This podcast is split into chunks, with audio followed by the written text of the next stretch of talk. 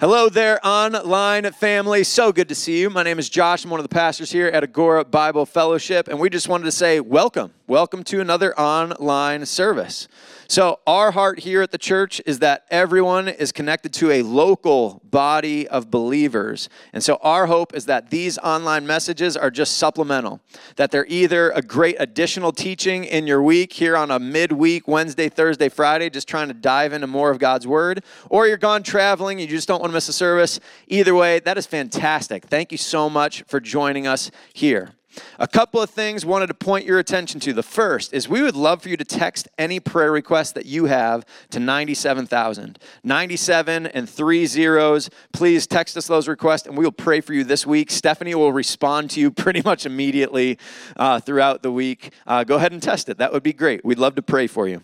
A uh, couple other things. If you're interested in what is going on here at this local body of believers here in Agoura, uh, Hills, California. We'd love for you to check out the website. You can see all the different ministries that we have, all the different events that are going on here in the next few weeks, ways to get plugged into groups, ways to serve. All that is on the website.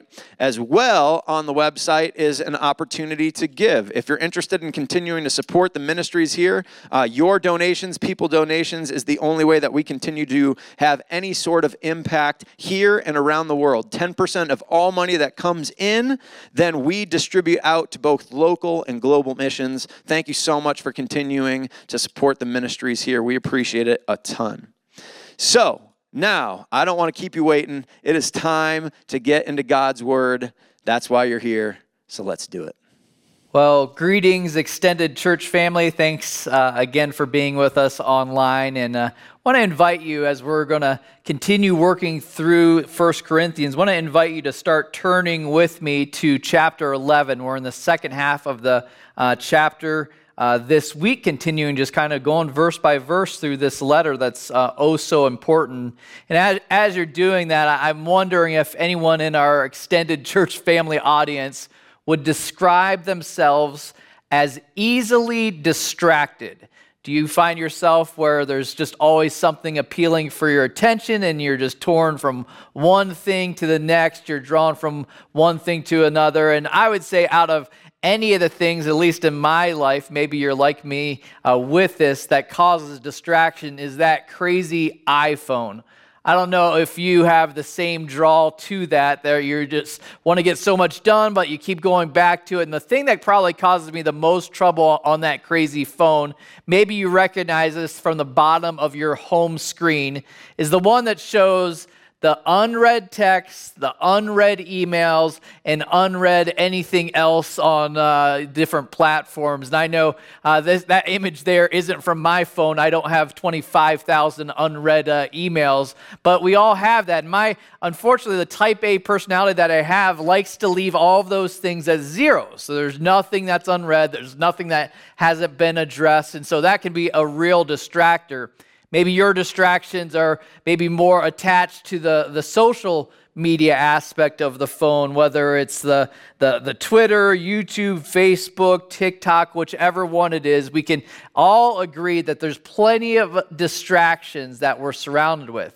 And I'm not just referring to those distractions as I start talking about that here in this conversation.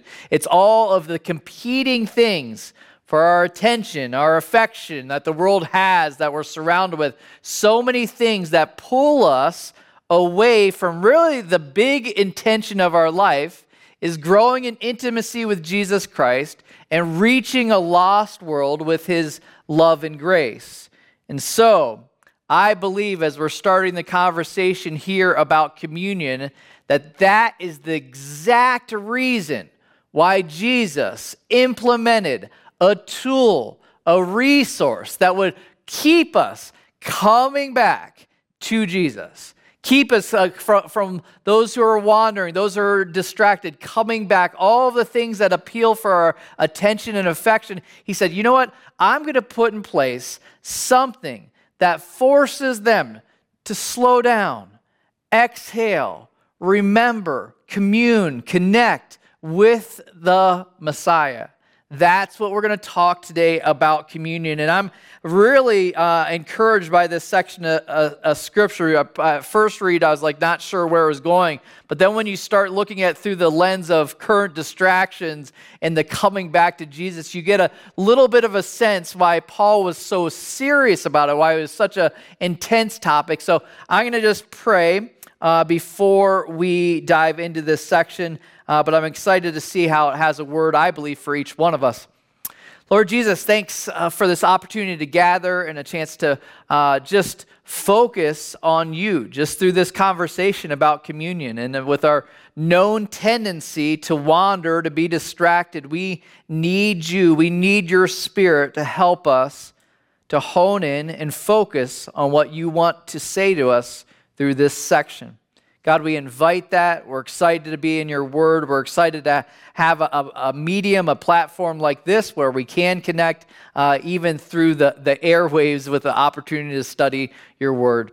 We invite that now in Jesus Christ's name. Amen.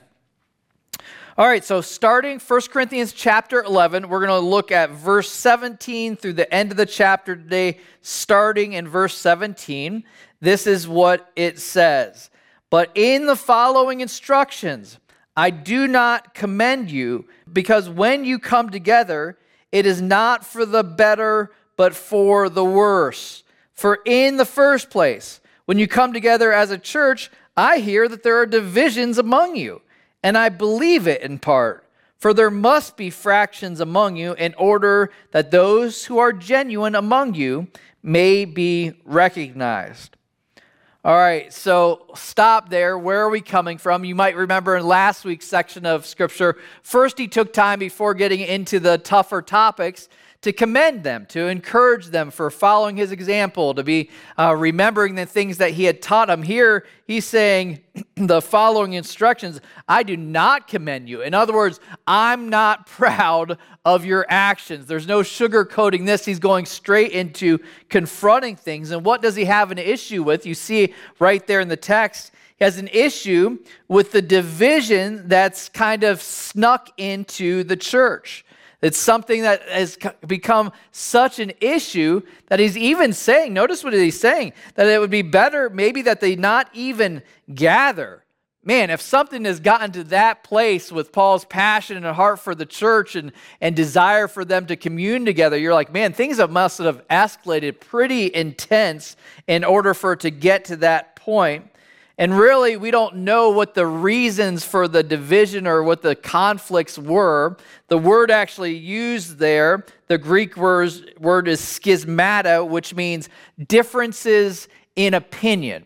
And this isn't talking about a difference in theological opinion. It's not talking about understanding God's plan. It's actually all of the peripheral stuff that there's difference in opinion, all the ideological, all the cultural debate, all the things that we're surrounded with and so easily can distract us. Think about all of those things that we've had on the table for the last couple of years, whether it's stuff with health, whether it's stuff with politics, whether it's stuff with vaccines, whether it's stuff with masks. There's so many things appealing for areas of debate within the church. And he's saying, he's pushing against that. He's like, man, it'd be better for us maybe not even to, to meet, for us to gather.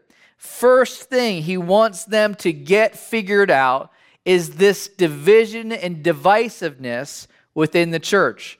You might remember earlier in our book study in chapters one through three, they were having issues where they were being divided over who was following who. Some were following Paul, some were following Peter. And he's saying, man, don't be divided about that. Now he's bringing up another thing. Don't be the debatable people that are stuck in silly conversations that really have no eternal value or significance. Why is that? Why do people have that? Why do they head that direction?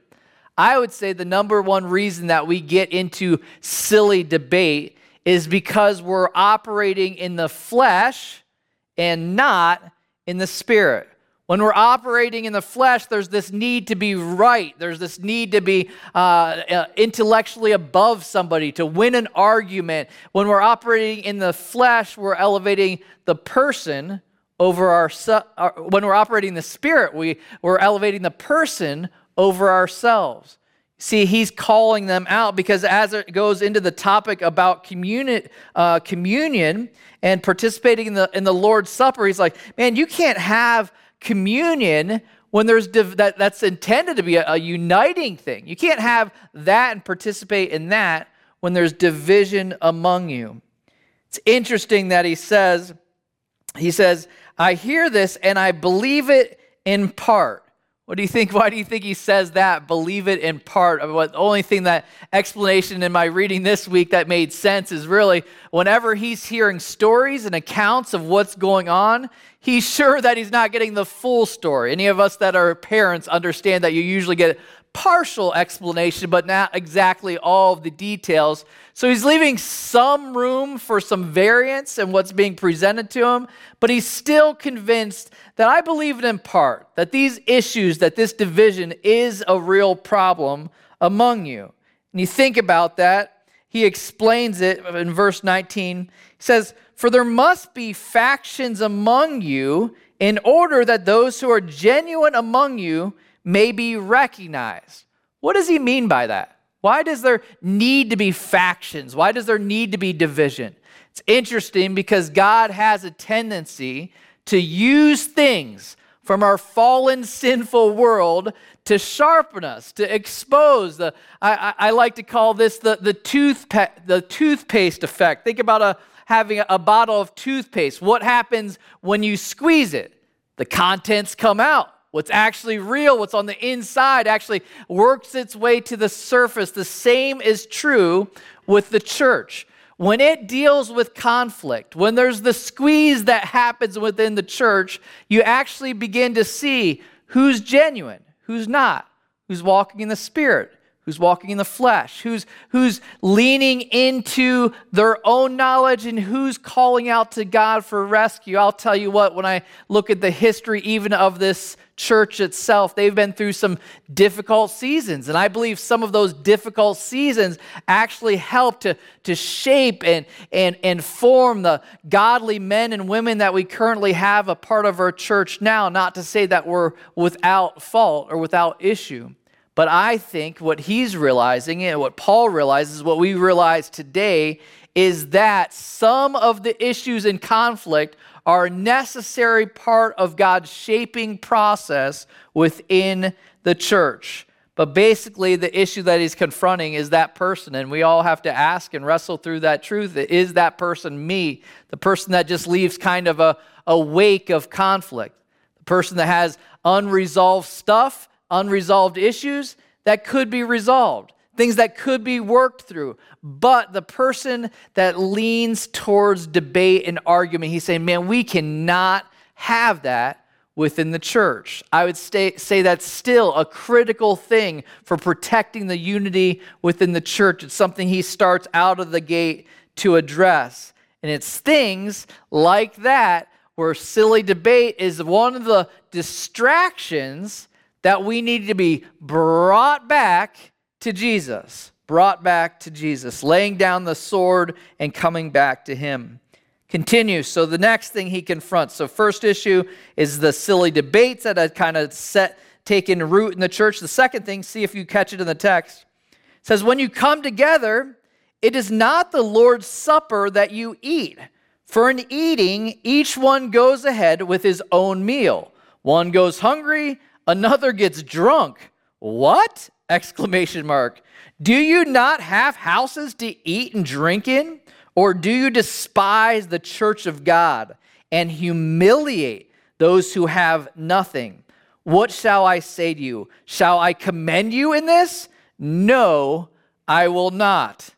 Wow, this is probably one of the saltiest we've seen Paul in a long time. This he's getting pretty intense. What's the, the issue that he's bringing out? He's condemning their abuse of the Lord's Supper.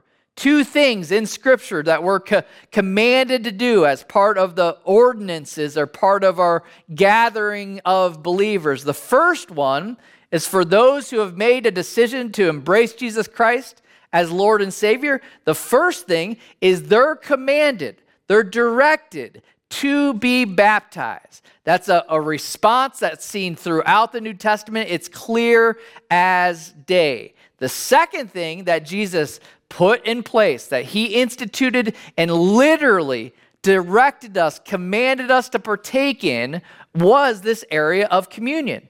So there's lots of things in life that you can kind of wrestle through. Oh, I'm not sure what the Lord's will is, what his direction. Not in those areas. Those are, are crystal clear that he's called us to that. So, what was happening in their situation that Paul's actually confronting? See, they had a tradition of gathering together as the church family and enjoying a meal together. The Baptists did not invent the potluck. This was this is something all the way from the early church and the way it worked there in an impoverished environment is those who had a lot would add to and bring to the, the potluck, and those who didn't would really actually more so depend on the potluck meals even for their sustenance. So that's what's happening is they'd have these meals and at the end of those gatherings they would take time to commemorate what Jesus had done for them through the act or faithful obedience, uh, the act of communion.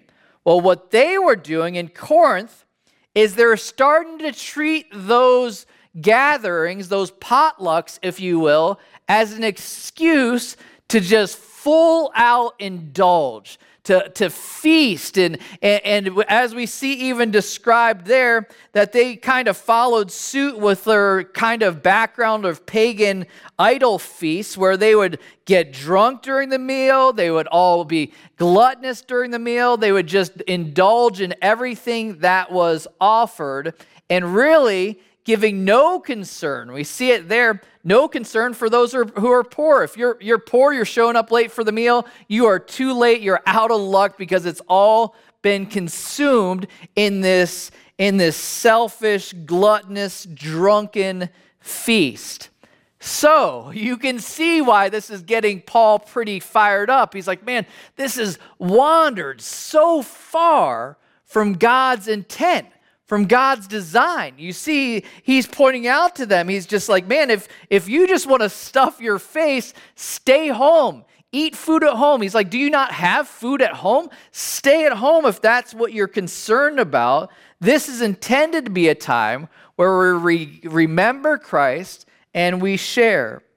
It's interesting what he says in verse 22. He says, What? Do you not have houses to eat and drink in? And look what he says. He says, or do you despise the church of God and humiliate those who have nothing? See, this is an important principle for us to understand within the body of Christ that our actions actually make a statement about what we believe and where our heart is at. You see, their actions were saying, and whether they realize it or not, their actions were saying, Hey, I'm not too concerned about the poor. Their actions were saying, Oh, I despise the church and what was put in place. He's questioning them. You know, they're, they're like, He's like, You realize that the things, the behavior that you're participating in are speaking volumes about where your heart is at. So, how does it how does it apply today? How does this even relate to us today? Truth be told, similar to then, it's easy to head towards a self indulgent, selfish existence where really you're just feasting on all the things, all the luxuries that you can, that you can afford, with really no consideration for others. It's a demonstration of coming so far from God's intent for our resources. Really, that picture of indulgence, of selfish indulgence, is really the picture so often of where wealth takes us if we're not careful. It can be a distraction and take us away from the one thing that satisfies, and that is Jesus Christ Himself. So, communion is again the antidote for division, it's also the antidote for this selfish lifestyle. The invitation to say, Come back. Okay, you've gotten distracted, you've gotten self consumed. Come back to Jesus. Come back to Jesus. That is God's intent for communion, we're going to look at in a moment. I wanted to just jot down and add a couple things to our list of potential distractions. So we've already uh, looked at the whole potential for, for debate and uh, argumentative spirit. Then we see indulgence as a distraction. I'd say a couple more present day that distract us, that can take us off base for those that want to be honest with themselves and admit they've been wandering, if you will. Another one that I would say that really can get our attention is just anxiety about the unknown. Anxiety about the things of life that are just like, oh, this is, this is my concern about this. I'm, I'm fearful of this. I'm fearful of that. That what, do, what does tomorrow hold? What about uh, the world that we're in? What about my health? And th- those things can be such a distraction. As we've seen in the past number of years, they can really take us off base. And so the invitation of communion is again saying, blowing the horn, saying, come back to Jesus. Another source or other area with potential to distract. I jotted it down as the rat race. What do I mean by the rat race? The rat race of what we all get stuck in if we're not careful. Wake up, eat breakfast, go to work, eat lunch, work a little bit more, eat dinner, watch some TV, go to sleep, rinse, repeat, the exact same thing. With really, we get stuck in that rut with little to no thought about Jesus, about fostering that relationship, little to no thought about, hey, what does it look like for me to advance the kingdom, to have an impact on lives, to, to draw and point people to the rescuing work that Jesus can do in their life? The rat race, I think, is one of the biggest distractions we have to be so cautious of. Last one, and I'm sure you could add to this list this is one that maybe hits home, no pun intended, a little bit too close. This idea of the perfect family experience. A lot of us can be distracted with something that's good, that God gave us, the gift of family, but it can be consuming if we're not careful.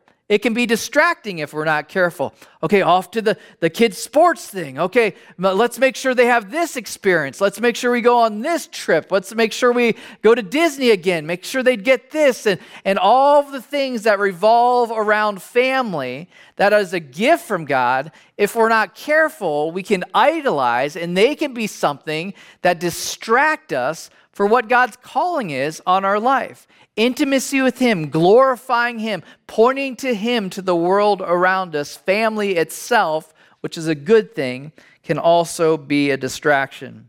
So, debate, uh, needless debate, indulgences, anxiety, the rat race, the perfect family experience. Look at what he invites them to to recenter on Jesus. Verse 23 says, For I received from the Lord what I also delivered to you that the Lord Jesus, on the night when he was betrayed, took bread. And when he had given thanks, he broke it and said, This is my body, which is for you. Do this in remembrance of me. In the same way, also he took the cup after supper, saying, This cup is the new covenant in my blood. Do this as often as you drink it in remembrance of me. For as often as you eat this bread and drink the cup, you proclaim the Lord's death until he comes. Now, I'm guessing if you've been in uh, church world for a while, that, while that's a, a, description that you've heard. That that's commonplace. Often when we're going through a time of communion, that's a section of scripture uh, that is read, that is pointed to. But it's interesting. Often you don't consider that it's right after a significant level of rebuke, or I should say, right in the middle of a significant level of rebuke. What he's doing is he's inviting them. He's bringing his audience back to being centered on Jesus Christ. Most theologians agree that First Corinthians, the letter, was actually available to the church before even the gospel letters, the, the accounts of Jesus' life. So, for many of his audience, uh, this would have been the very first clear explanation of what actually took place at the Last Supper. And he, we see that it was something uh, that was received directly from the Lord. This is divine inspiration that God outlined this for Paul in order for him to explain what took place on that Passover meal before his sacrifice. If you're familiar with Jewish, have some Jewish background or understanding, the Passover is something that's used as a tool to commemorate and to remember God's rescue of the Israelites from Egypt. If you remember the, pl- the story of the plagues and the really it all built up towards the taking of the firstborn son. And the way that the Israelites were rescued, if you remember, was taking the blood of a lamb and putting it on the doorposts of their house. It was a, it was a foreshadowing of what was to come with Jesus. In order for them to avoid death, they needed a sacri- the sacrifice of a perfect lamb. Well, you see, Jesus in that Last Supper was actually converting something. He was taking something that foreshadowed and actually making it new. The old covenant that was dependent on animal sacrifice, he's saying, I'm making a new covenant with you. This new covenant is dependent on me and my sacrifice. Jesus explains it. This is my body, which is for you. Do this in remembrance of me, no longer in remembrance of what took place back in that time. This is remembrance of me. And he took the cup and he said, This cup is the new covenant in my blood. Do this as often as you drink it in remembrance of me. You see, there's a, a change there. Now it wasn't the lamb from the Old Testament that they're pointing to. Now it's the spotless lamb that was given on a cruel Roman cross. You see, the, the rescue that happened to, in Egypt paled in comparison to the rescue offered on Calvary, the forgiveness of all your sin from the past, the present, and the future, the rescue that comes only through the blood of Jesus Christ. And here's the important thing to understand in that new covenant is the only part that we play in that new covenant, our single part is belief. Belief is what it hinges on on our side. If we place our trust and hope in Him, that's how we participate. So the, the old covenant's being replaced by the new, and it's a communion that's now saying, Man, I believe. I'm committed to that. I, I trust in you. So the communion is the slowing down, the taking time to reflect on what took place on that at that last supper. It's us making or reinstating the uh, refreshing the vow or the pledge that was made through belief. And he tells us it's real clear do this in remembrance of me. Do this do you see the instruction part of it? So if we actually do it we're being obedient. If we we're, we're being obedient. If we don't do it what would that be considered that's disobedience. So there's, there's not an option to be like, you know, I don't really do the communion thing. I don't really participate in that. He's, no, this is a, a clear and direct instruction for us. It's how we commemorate his death. When Jesus instructed, he says, as often as you drink it. Now, that leaves us with a little bit of question of how frequent we're intended to do it. It seems to me that that leaves a little bit of freedom. We read in the book of Acts, it says, for, uh, Acts chapter 20, verse 7 refers to it says, the first day of the week when the disciples came together to break bread. First day of the week would be Sunday, and so they would participate in communion then. And so today, present day, as a church, we participate in communion once a month to take time to commemorate, to remember the sacrifice that was made. And it's interesting that it says, that that was something as a means to proclaim the Lord's death until he comes.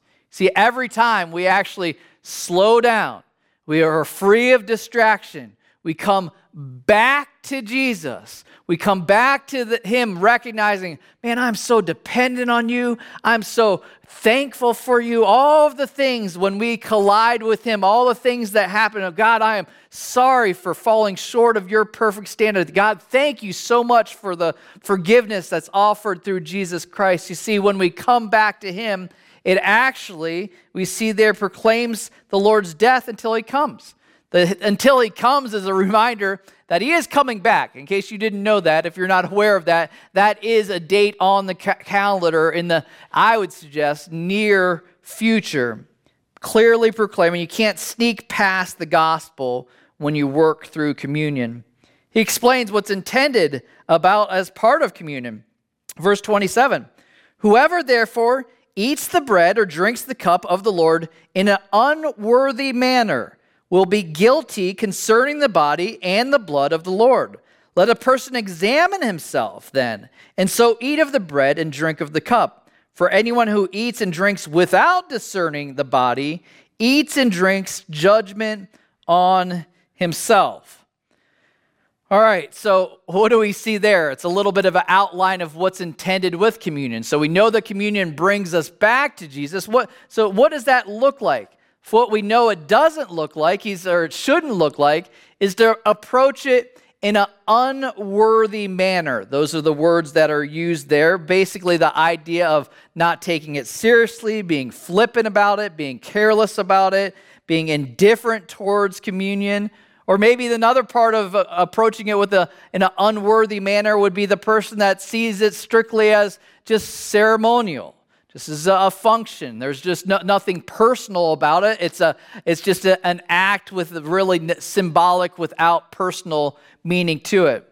Another way I would suggest we see in Scripture as partaking in an unworthy manner would be the person that's taking or partaking in it that's never embraced Jesus Christ as their Lord and Savior. That would for sure be an unworthy manner. You can't be reminded, you can't remember his sacrifice if you've never embraced his sacrifice. So that's what he cautions his audience against. He's saying, man, you don't want to be guilty concerning the body and blood of the Lord. It's kind of this idea of guilty of dishonoring Jesus Christ, how we treat the table of communion is how we're treating Jesus himself. Man, that's it's pretty intense, but here's the thing I want to say to you. I didn't write this. We're all reading this together. This is what scripture points to. That's why the word here that we're called to, we're called to examination, to take time to examine, to check ourselves. The, the Greek word there means rigorous examination, to take a moment to, to, to slow down and really check ourselves across the board, talking to God, seeing, asking Him to expose any unconfessed sin in our life. Looking at your heart, is there anything that's going on there that shouldn't be happening? Checking your actions, your motives, your, your attitudes, examining if there's any unresolved conflict. Find it interesting in Matthew 5 23 and 24, Jesus directed Thus, before giving an offering in the church, to go to actually leave the offering there and go and resolve any resolved unresolved issues with a fellow brother before participating even in giving your offering. So you gotta assume that that would be the same with communion. You can't go into it half-heartedly. You can't go into it with unresolved stuff. He's saying take this seriously. And he describes it describes at, at the end of that warning or that caution, he says, For anyone who eats and drinks without discerning the body eats and drinks judgment on himself. Now, you might say, you're like, Pastor Scott, well, what does, what does that mean, drinking judgment upon yourself? What does that look like? I thought as a Christ follower, there's no condemnation. There's, no, there's nothing that separates us from the love of, the, of Christ. Yes, all that is absolutely true. But the word judgment there is translated to the word krima, which actually in the Greek means chastisement. So it's chastisement slash discipline, not damnation. So what it's saying is our mishandling of communion can provoke discipline in our life. It can be something that stirs and moves God towards, all right, man, I, I guess I need to discipline him, the, or him or her in order to get their attention. So it's something we're about to see that we should take very seriously. Continue with the last couple verses here in verse 30. That is why many of you are weak and ill, and some have died. But if we judged ourselves truly, we would not be judged. The, that whole idea of, of checking yourself. Verse 32 But when we are judged by the Lord, we are disciplined. Important to hear that word there. So that we may not be condemned along with the world. So then, my brothers, when you when you come together to eat, wait for one another. He's given some guidelines. If anyone is hungry, let him eat at home, so that when you come together, it will not be for judgment. About the other things, I will give direction when I come. Remember, a, a number of years back, we started seeing uh, this kind of trend for people wearing these t shirts. Here's a picture of them if you haven't seen it before. It says, Jesus is my homeboy. I remember seeing that at first, I kind of chuckled at it, but the more I thought about it, I'm like, you know what? That doesn't really settle well with me. Because I don't really feel that that gives an appropriate level of reverence and respect to who Jesus is. Jesus is the judge over all of mankind. And he's the judge and the discerner and decider of what chastisement even the believer experiences. So for us, even though we want to we understand we have a relational God and a God that intends to be have intimacy with us. It's not someone that is our homeboy as described in that t-shirt. It's not someone to be taken lightly. It's not like one of our buddies that we chuckle with. It's not that, that's not it at all. He's our Lord and Savior and should be treated as such. He describes here that God takes what happens in communion and worship so seriously. What happens when we gather for worship on a Sunday morning? To me, I, it's fascinating because one, it's a reminder that he notices what happens. It's not as if he's indifferent towards it or, or, or it's no big deal. What actually happens when, he, when we gather, he's paying attention to that. He notices and even responds to it with consequence if we don't respond to it appropriately. It's kind of a, a, fascinating to even consider the consequences that are outlined here for not taking communion seriously. He says the well, th- those who are weak or or ill or or even those who have died. It's crazy to think that healthy issues may even be attached to our choices around communion. That somebody might be like, "Man, I, I've been sick. I can't get over this," and you're like, "Well." Maybe something to consider is how what's your response look like to communion? Obviously, that's not something that we typically think of or point somebody to when they have some sort of an ailment. But when we understand how serious God takes his worship, man, if you don't take if you don't believe that spending any amount of time in the Old Testament looking at the tabernacle and what was involved in worship in the Old Testament, and you're like, man, he really it's as serious as a heart attack. And so, a little glimpse of New Testament is he still takes his worship serious, and he definitely takes communion serious. Why? Why, did, why is he so serious about it? Why, why is it? Why is he uh, saying? He says, because I don't want you to be condemned or judged along with the rest of the world. I would rather have you experience a little bit of discipline now kind of like the, the kid that you don't mind that they feel a little bit of the heat of the stove in order to protect them from getting a bad burn later on. You're like, man, I'm actually okay with them feeling the heat of that, the, the temperature, because you're just like, man, I'm concerned of what's at stake here, if not.